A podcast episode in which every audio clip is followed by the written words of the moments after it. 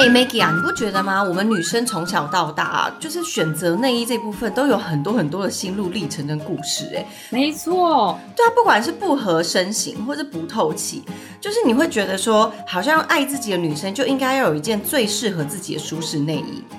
德国品牌啊，戴安芬，它从一八八六年开始就为女性打造贴身的衣物，是致力奉献女性的经典品牌。What？戴安芬是德国品牌？我从小 我自己也不知道，不是我从小穿到大，我真的不知道哎。直到他们这一次啊，我看到他们推出的新品牌主张，It's personal，一切随我，要向每一位独一无二的女性致意，不分身份、年龄和体态，希望用最舒服的状态呢，展现最真实的自己。我才觉得他们真的是一个很酷的品牌。我真的很喜欢他们的这个最新的品牌主张啊，因为我觉得，呃，其实内衣啊，就是一个女生最好的闺蜜。以前都说什么内衣是要穿给别人看，才不是，内衣就是要自己舒适自在最重要。这一次单分秋冬全新的 Flex Smart 智能超弹系列，它是以全新的概念设计，创造最舒适、最放松、最自在的穿着感觉。我很喜欢这个系列的超弹力伸展设计。它的弹性跟延展性啊，哦，服贴的那个无痕材质跟无钢圈，怎么动都很自在。我同意，我拿到的时候我超惊艳，因为它很轻很透气。你知道吗？在这么湿闷的海岛天气，我已经很久没有穿正式内衣了，因为真的很热，你知道。所以大家都常会说什么我穿的怎么那么轻薄？Excuse me，就是因为太热了。但我拿到这一次的新产品 Flash Smart 之后，我非常的讶异，它很轻，没有钢圈，但又有集中效果。重点是，我觉得穿上去竟然有一种恒温凉凉的感觉。更酷的地方还是用再生环保材质制成的，所以爱美的同时，也要同时注重环境永续哦。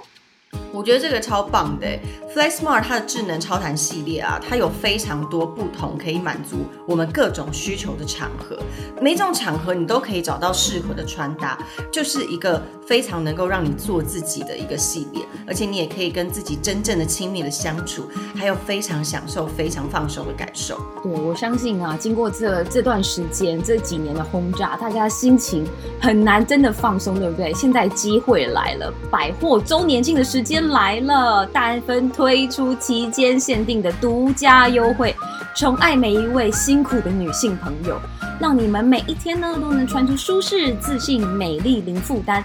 每个女人都需要一件戴安芬，立即点选资讯栏体验内在舒适零着感。小暖。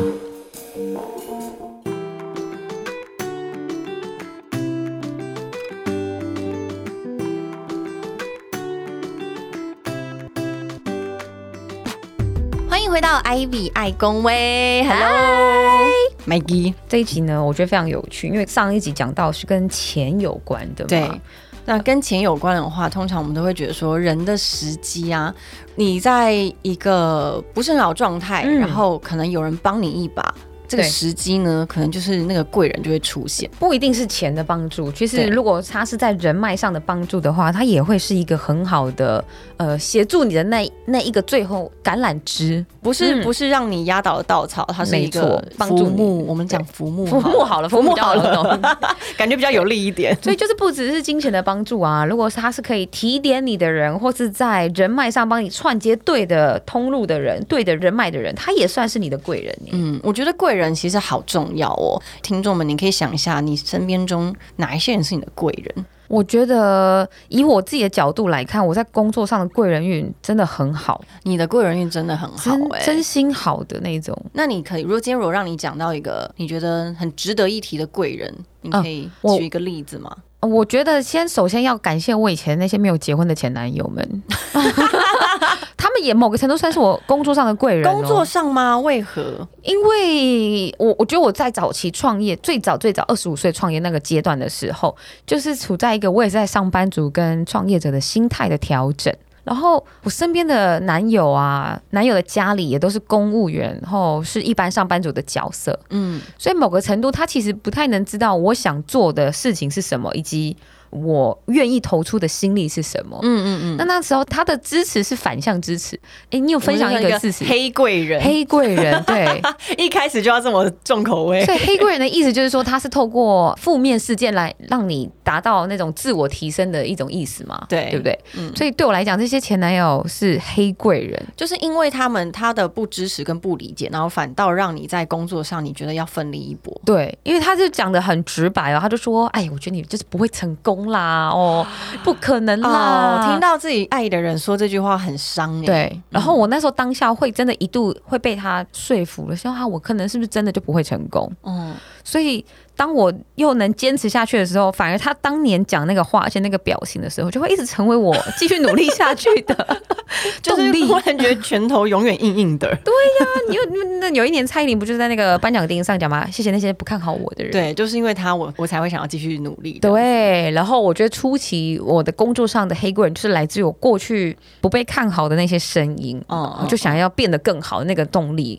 而这样来的，那你就是重新蜕变之后，你在职场上遇到的贵人有没有一个可以跟我们分享？我觉得最经典的可以跟大家分享，是我健身房的股东。哦，对，就是我健身房那时候一九年的时候，嗯，刚好要遇到那个股份转换。除了我之外，另外的部分股份要转换。对，我那时候在寻求法人单位。所谓的法人单位，就是他们是以公司行号投资你的这样子的，我们称之为法人。那我是一般人，就是叫做自然人。我们这样的分法。嗯嗯嗯。所以我那时候目标很明确，就是我在参加的一些商会里面，我就会放消息出去啊。嗯嗯。就是说，哎，我最近想要找法人的股东一起参与健身房的事业体，那大家就会帮我推荐。然后真的很巧妙的事情是，透过我分会，呃，我们那时候有一个商会里面的伙伴，我跟他的交情，当然大家平常都有联络啦，嗯，但完全不是那种超级密切铁咖的朋友，或是家庭朋友这种，嗯，他纯粹就是觉得他他看我是一个很值得信赖的人，嗯，所以他就介绍他的朋友出来跟我对话。然后这群是一个一群姐姐，他们是做呃 SPA 的，嗯，做 SPA，然后想要投资健健身房，所以其实听起来我们的产业好像有一点落差嘛，不太一样。但对他们来讲，这就叫做健康产业，所以他们有兴趣。然后他们在会谈，我才记得我们在那个大安路那边喝咖啡，喝第二次，然后他就直接隔天就打钱来。啊，又是一个快速打钱的这个过程，但这是打钱不是借款，而是他是投资，投资就是有可能有去无回的，你知道吗？对对对对，所以我那时候当下吓呆了，就是我当时真的是惊呆了，哇！所以他们是你的事业上的贵人耶，因为你那时候其实就是愁着要找这个法人，对，因为没错，我那时候要公司要转品牌，要转型，然后我们还要添购一些新器材，所以资金额的确是需要比较大一点的。那这姐姐事隔多年，她常常会把我当，就真的是把我自己当自己的姐妹、自己的小妹妹，然后也是女儿一样带在旁边这样看，然后在吃饭啊、聊天比较轻松一些过程当中，她都会一直提醒我一件事情。她说，她这一辈子投过很多产业，投过叫什么美容业啊，然后投过医美业啊、中药啊、中医。她说，他人生第一次只认识一个人两次面，他就把钱打过来。然后我听到的时候，我当下非常感动，我记得我哭了。我，因为那个叫做一种被全然的相信。对，因为他觉得你是很值得被信任的人。他就说：“哎，你不要以为我真的很喜欢健身产业才投健身房，可能这些姐姐们从来不健身，但是他觉得就是因为他信你，他投的是你这个人。因为他自己其实也没有在运动啦，他是喜欢健康产业，可是因为工作真的很忙，他没有办法投入在健身这件事情很轻松的做。可是他就说到了。”他喜欢我这个人，他喜欢我在讲我的故事，在讲我的愿景的时候，眼睛闪闪发亮的样子。嗯，然后我就说：“那你怎么知道我不是在骗人的？”对，他说：“嗯，骗不了人的。”哦，眼神骗不了人。一个非常有经验的人，他很会看人的一个状态，他就可以看出你值不值得投资。因为以他自己是白手起家到现在这种真的是千万的身价来讲的话。可能也有亿万身价，但他就自己讲到很明确，他说他看过人够多了，接触客人也够多，嗯，那个眼神有时候是骗不了的，嗯嗯嗯，或是你前后事隔一两年在讲同一件事情的神情，你在讲那个事情的时候的一致性、逻辑性有没有一样？哎，这过了几年，一九到现在二三年，三年要四年啦，嗯，而且你不是说前阵子他也是同样跟你说一句话，他。他叫你就是呃，他投的是你，对，然后让你不要担心，多为事业是担心，没错。我的天呐！因为这疫情这两年，一定也有影响到所有的服务业嘛，包含他们的服务业跟我们的服务业。那我就有在跟他提到说啊，现在整体市场结构在重新转换啊，什么等等的一些担忧的时候，他就说，哎、你不要担心钱，我们投资的是投你这个人，而不是投资你做的事情。只要你你的三观正确，你走在对的路上，嗯，不管这个事情大或小，都会是正确的事情。这是一个好大的支持哦。对，然后我觉得它会让我有一个更大的使命感油然而生，就是因为，哎，连我爸妈可能都没有这么大的信任感。你也知道，我妈就一天到晚就讲，哎，你去找个工作什么的。到 现在都还叫你去找工作，他以为你现在没有了，对对，现在没有。但是真的到了那个疫情前，啊，刘义军，你不去找个工作？我有在工作。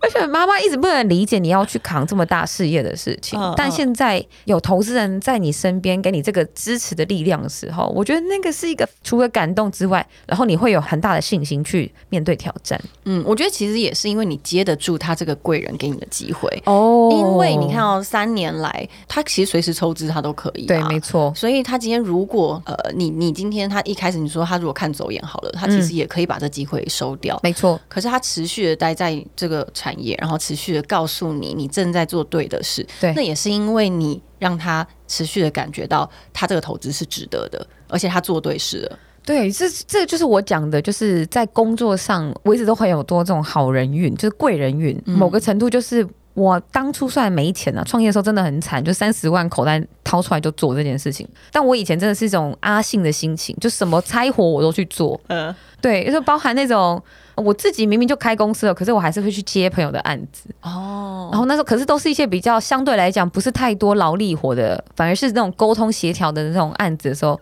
朋友发我去做，他会觉得够放心。然后我自己也是一个公司的负责人，我不会把轻易的这件事情搞砸。嗯嗯嗯，对我觉得这样累积起来的信用，的确会让你越来越有能力去接到更大的贵人运。嗯，你的贵人体质真的是蛮强大的。哎，谢谢谢谢大家各方爱戴。现在怎样又要又要募资了，是不是？不然就是是我肾账户，等一下提供一下。但我觉得你有吗？很有趣，就是我后来想想，其实我生命中的贵人，我工作上啊，其实呃，我自己觉得蛮感恩的，嗯就是没有遇过什么非常紧急的状况，然后需要一个贵人的帮助，我真的觉得还好。但我也只能就是很自豪说，我应该算是我自己的贵人。就是我还蛮对我还蛮就是呃，希望自己就是自己帮自己。我是在这个产业起来的时候就加入了，所以没有任何一个人可以帮我，因为大家都在摸索。对对对。对，然后反而我现在觉得是，其实我可以是别人的贵人呢、哦，对，因为等于是我在这个行业里面已经有很多的经验了，然后我也有很多的说人脉也好，所以其实我现在反而是那种贵人角色。嗯。但是如果说我人生命中的贵人呢，我其实可以讲到感情这一块，哦因为感情中的贵人是一个很奇妙的一个角色，因为他不一定要有资源，他也不一定要有人脉，嗯可是他跟真的就是在你某一个时间告诉你了一段话，然后拉你一把，就让你瞬间清醒了。因为我有时候就是要这样子而已。对，我要讲的是，就是呃，我在之前那段婚姻结束的时候，嗯我花了一年的时间疗伤，嗯然后刚结束那段婚姻的时候。我就自己一个人飞到纽约去嗯旅行，然后那一段的时间呢，我遇到一个人很妙哦。其实这个人他就是一个陌生人，嗯我很能够印象深刻是我在飞之前，我连找 Airbnb 哦，那时候孤单寂寞，然后你害怕到我要找有主人跟我一起住的 Airbnb，、因为我怕自己一个人，然后我很怕哦。夜深人静只有我自己一个人的时候，我会很难过。所以那时候我 超好笑的，那时候本来呃我飞纽约先跟朋友玩一玩，嗯。然后我要自己一个人去 Boston 旅游，嗯。所以在波士顿的时候我就自己找 Airbnb，然后我曾经还考虑过一个离市中心非常远、很不方便，因为那时候自己一个旅行的一间 Airbnb，只是因为他们家有一条狗。哦，我都觉得有人我现在陪伴就是需要有人陪我这种感觉。但当然最后我就选了，我觉得有时候就是缘分，我就选了一个另外一间的一个小屋。一个 Airbnb，然后它一样是 share house，所以它有其他的室友。然后我印象很深，我那时候刚 check in 的时候，自己一个人提了一个大箱子从纽约，然后坐 bus 长途的巴士到波士顿，然后还自己扛了超级大的箱子上下地铁，然后转转转转转，终于转到我 Airbnb，呃 Airbnb，然后住进去我的房间之后。安顿下来，然后突然有人敲我的房门，就嗯扣扣扣，然后我就门缝打开来看，就诶是一个男生，嗯是一个中国呃华人面孔一个男生，嗯他说：“哎呀。”你刚住进来啊？然后我说呃，对啊，我就是今天才刚到。嗯然后他说那要不要去吃饭啊？我说啊，这么突然啊？我说我才刚买了，就是我刚好地铁就随手抓了一个微波食品，想说回家里面自己吃，因为我还没有想到会遇到人。嗯但他就很热情哦，他说总得吃饭吧。他是一个哎，是哪一个地方啊？这个口音，我想应该是东东北南吧？东南东南哦东南啊东南东南，我忘我竟然忘记，他像温州，对，他是温州人哦，而且他叫果章，很特别。我我哦之前文章有写过这个人，他这一段时间呢。很有趣，我们完全就是一个陌生人，然后哦在跟对方聊天啊、吃饭啊，然后因为他的生活背景跟我太不相同了，可是嗯很奇妙的是，我总在他身上感觉到一丝跟我一样的氛围。嗯然后我就问他说，就是开始聊很多了哈，开始聊到说，哎、那你为什么会来这边旅行啊？然后他说，哦，我想要看看世界，因为他那时候我才，哦，我那时候二十几岁，三十岁，他那时候已经要四十岁了，三十八、四十了。我想说，谁会就是这个年纪，然后自己一个人大叔，然后飞到美国来旅行？后来问一问以后，他跟我说，哦，我才刚跟我太太分开。嗯然后我就想说，原来嗯就是同样气息的人，我们就会找到彼此。当然，我不是想要跟大家说，就是你的互舔伤口，并不是这样，是我们就是那种气息很相似，你就会完全理解，然后很懂为什么他今天需要这一段自己疗伤的旅程。嗯所以呢，我们是完全没有产生感情的那种，我们就真的很好的朋友，有时候还会吵架。嗯但是那个呃，我记得我那时候是在波士顿待了五天，我们完全没有行程，因为我自己就是没有行程，我只是想要疗伤而已，他也是，所以呢，我们就是有时候会租车啊，然后或者是有时候会见他在那边本来的温州的朋友，在美国待很久，我们还去到他的朋友的家里面吃饭，嗯就其实那一段的旅行对我来说帮助太大了，所以后来虽然我们没有很多的联络，可是我觉得他就是一个。他又是一个陌生人，然后又是一个朋友，然后也是一个贵人，因为他带我走出来。因为你知道多有趣？他说他好像他已经走出那个伤痛了，嗯嗯因为他毕竟他是男生嘛，他想要在他的这个伤痛里面很快速的解决，那个是他想要习惯的路径。所以那时候他知道我还很难过，然后我时不时就会想哭，然后在他面前哭，他就会说：“哎呀，妹子，到底有什么这么严重的事呢？” 然后我就说：“你不知道，我们台湾人很可怕，他们都在下面骂我一堆有的没的，就是讲那些舆论的事情啊，然后新闻啊。其实那时候我真正伤心的，除了感情上的受伤，还有网络的这些压力要处理。所以那是一个夹攻的那种黑暗期，我就给他看就是一些留言啊，就是一些那种真的蛮伤人的留言。然后他看完超好笑，他说他们没事怎么不去赚钱呐、哎，真的哎，好实际哦。温州人是非常会赚钱，他们商业头脑非常好。他说他们如果拿到时间赚钱，不知道开几家公司啦。根本是中国犹太人。我真的快笑死！我听他讲那句话，我就说对呀、他们到底来管我？为什么来管我的事啊？他好实际哦。对，所以后来其实因为他用他的方式来安慰我，对然后我也用我的方式来开导他，因为他跟他太太其实在一起好一阵子了，然后也有小孩，所以他其实更担忧的是之后的家庭要怎么处理。嗯，但是我我觉得很有趣，我就我还教他，我就说你要重新活出你的第二人生，因为他已经是一个 有家庭很久的人嘛，所以就跟我是完全不一样的，不一样的背景我用我的背景去教他，我还跟他说一切都不嫌晚，因为他不会英文，那那他就自己一个人只身来到。很帅，很帅吧？但是他非常会摄影。嗯然后我说，你就做你喜欢的事情。然后你如果想要待在美国的话，那你就会想办法，就是学英文，嗯然后自己想办法坐地铁，因为他有非常多的助理啊、秘书啊，大家都其实把这些事情都处理好，所以他已经变成是一个啊蛮没有生活能力的人。然后我说，你不可以这样，你这样子哪一天被人家丢了，你就没有办法自理了。所以你来现在从开始学英文开始。哦，反正很好笑，我们就是我用一个年轻人的心态来带他怎么走出悲伤，嗯然后他用一个成年人、大人的心态来带着我，告诉我说，其实婚姻这件事情没有想象中的那么大，没有什么大事。嗯，对，所以其实对我来说，他是我感情中的贵人。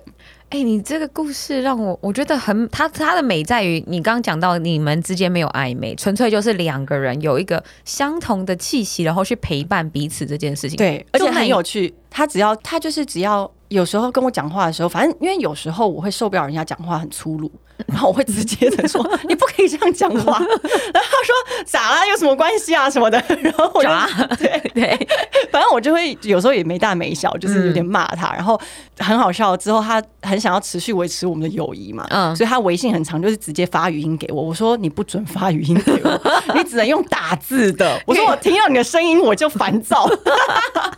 但因为他也很可爱，因为我们感情很好，所以就是可以这样对他讲。反正我就觉得，其实现在也没有联络了。可是回想起来，他真的是帮我一把。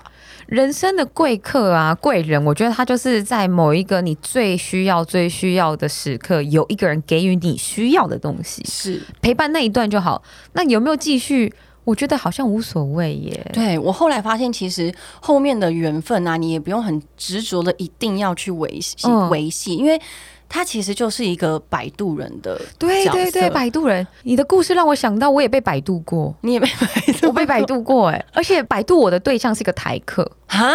我怎么说？我那时候也是在感情上，我忘记是哪一段了，但是我就是 某一段某一段，然后我伤心的时候，嗯，然后我那个卡关，就是我虽然讲说我卡关很快，大概三五天就过了，很快耶，太快了。对啊，可是我就是那三五天，我会很 deep 在那个黑暗里面，嗯，然后那一天那个台客，就是我好像发了一篇那种很厌世的那种贴文吧，在我的 Facebook 上面，然后这个台客是我。很久很久根本没有联系过的，也不是朋友，是网友。嗯，他就私信我，他就说：“哎，你心情不好。”他的口气，看文字就有声音，文字就有声音。然后 我说：“对啊。”然后我就因为我跟他根本不认识嘛，所以我就觉得我可以对他敞开我的心声。我说：“对啊，我刚被劈腿。”嗯，哦，劈腿也没什么，没事，我带你跑山。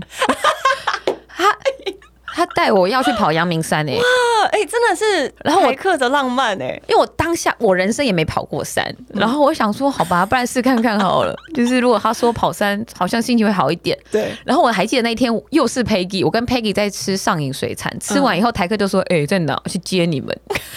然后，然后我他还带了朋友，没有，他没有带朋友，是我带朋友，是我带 Peggy 去啊。啊，他的跑山是用汽车还是用机车？汽车哦，我以为是机车，我想说是压车那种超车汽车。哎，OK。然后因为 Peggy 就说你等一下要见什么网友啊，或者说我也又担心你了，对他又担心了，他那个风控大师又来了，他说这什么什么什么，然后他讲的很紧张，然后我就跟他讲了大概前前面的故事以后。然后我就说，看他照片蛮帅的，也是一个混血儿哎。你看你，你又被 对我 颜值误视哦。因为我就给他看照片，他说是个混血儿，但讲话怎么台台的？我说我也不知道，我们等下就看证，就是看本人就见真章嘛。然后那个台客也很可爱，他就说：“哎，等一下你们先去便利商店买三支棒棒糖。”啊，对，这是什么？这是什么仪式啊？入山仪式？我说三支是算你吗？就我们三个人一人一支。他说对，然后。啊，你自己要喝啤酒，你自己喝吼，我只要喝立顿奶茶，他就指定他要喝立顿。好可爱！我讲的以上故事都是真的，太可爱。然后嘞，然后我们就准备好三支棒棒糖、立顿奶茶跟我们喝的啤酒之后来了，就是一台那种改的超低底盘的那种车，轰轰轰的，轰轰轰那种。然后真的是一个混血帅哥，可是他一讲话就是，哎，上车啊。可是就是台混血，然后口音是台客，没错。后来就他就跟我说了，就是因为他爸爸是美国人，可是他爸妈离异的，他就是长相就是一个外国人的脸，可是他就是在三重长大的人，然后他就是做改装车的，他就真的做改装车，就在做这个，对。然后我就说，哎，那棒棒糖要干嘛呢？因为看到帅哥，但是又因为台客嘛，所以那个 内心的担忧、纠结。对，一方面期待，但是因为台客讲话很亲切，所以那个整个担忧感就整个抵消掉了。所以我们上车以后，我们两个就很放松，就说：那现在棒棒糖要干嘛？他说含着，因为等下开很快的时候，你要咬一个东西。等一下，这个是他说是因为很紧张，你要咬一个东西。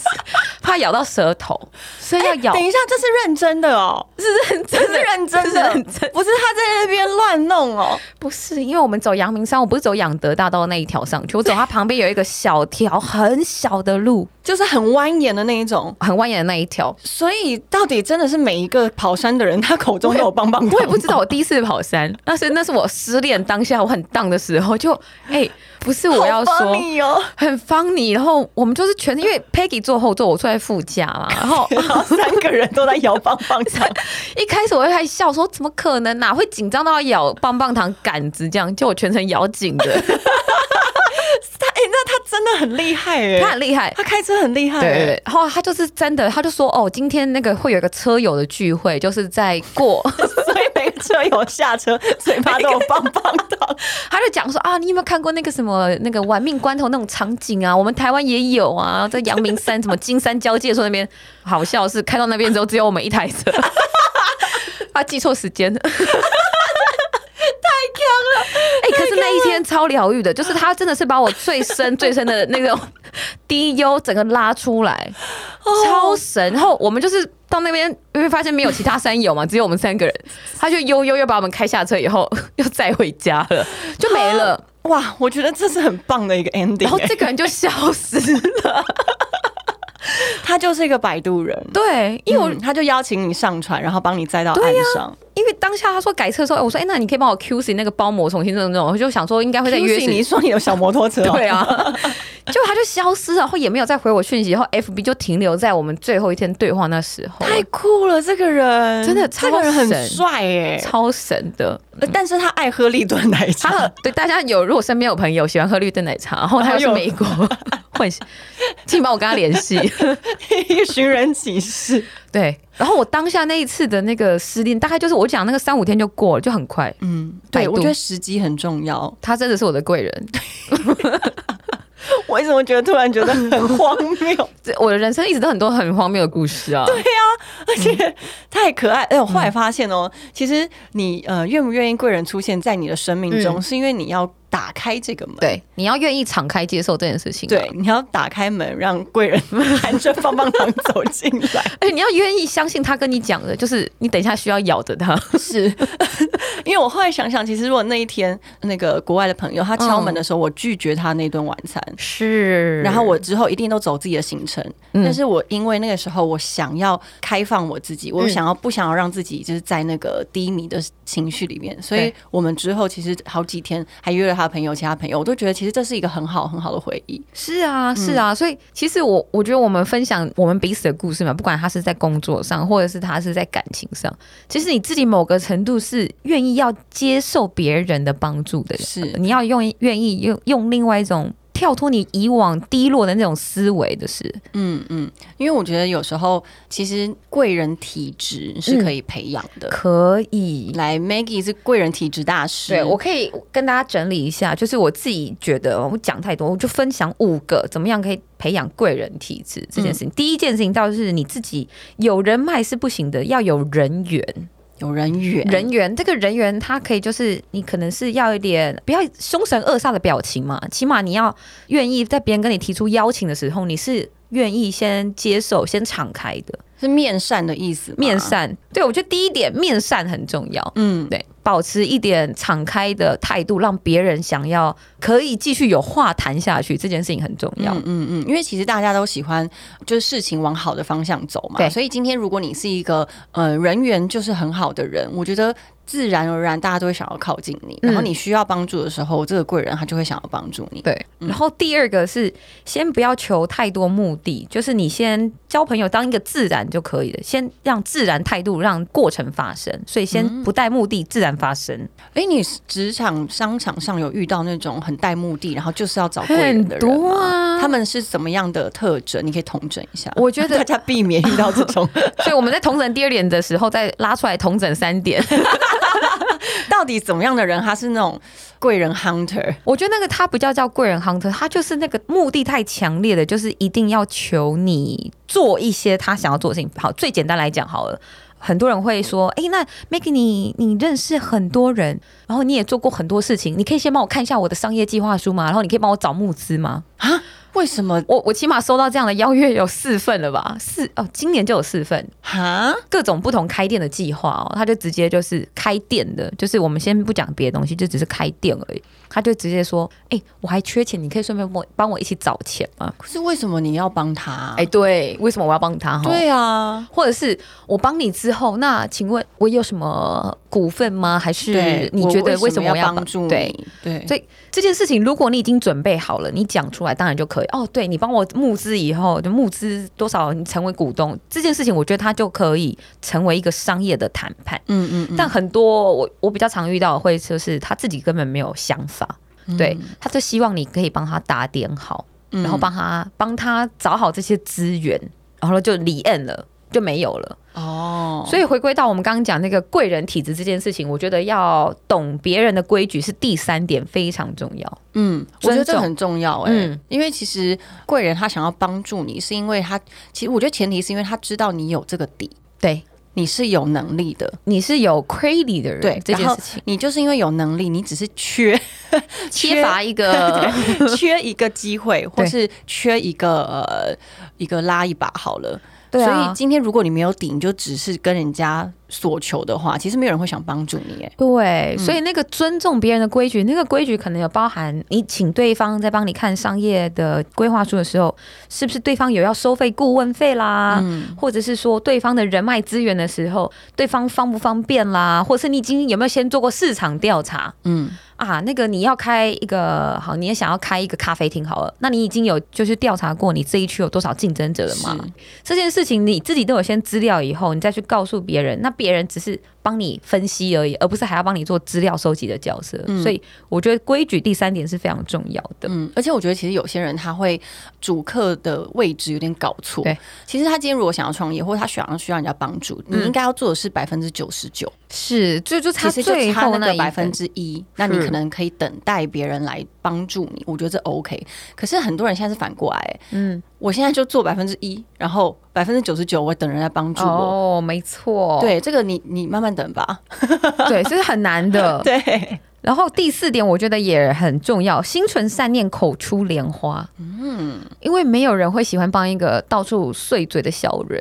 哦，我觉得哦我后来发现啊，贵人很多都是在人脉上可能帮助你的人，但是人脉是最贵的一件事。真的人脉是你真的用钱买不到的，对所以我觉得今天如果在尤其是职场上、商场上好了，你如果是一个懂得看人家脸色，然后也很很懂得就是商场一些规矩的前提，就是你真的不要碎嘴，对，嘴巴管，尤其不要讲别人的不是，或是别人怎么样。那个你要关起门来跟一两个朋友讲都无所谓，但是千万不要在公开场合、社交媒体这些地方上，就是去评论这件事情，嗯因为一来与你无关啦。是啊，二来每个人看事情的角度不同，所以你不太适合这样做。而且其实你说的每个人看角度不同，也嗯就是今天如果你在某个地方发展了发表了一个 A 的言论，好你是不是其实就把自己 B 言论的这个可能性给关掉了？对呀、对不对？你干嘛让自己没有后路呢？所以就是要很敞开，然后不要太明确的表达自己的太极端的立场。对，我觉得心存善念，口出莲花，这是第四点，我给大家的一个小小整理。第五点啊、呃这个很重要了，投之以桃，报之以 李。你终于要讲这句，练很久还是讲不出来。这句话好难啊！投之以桃，报之以李。对对对，别人给你五趴的时候，你要回馈十五趴、二十趴回去。嗯，因为相信帮助你的人，他也会某个程度会需要你的帮忙的。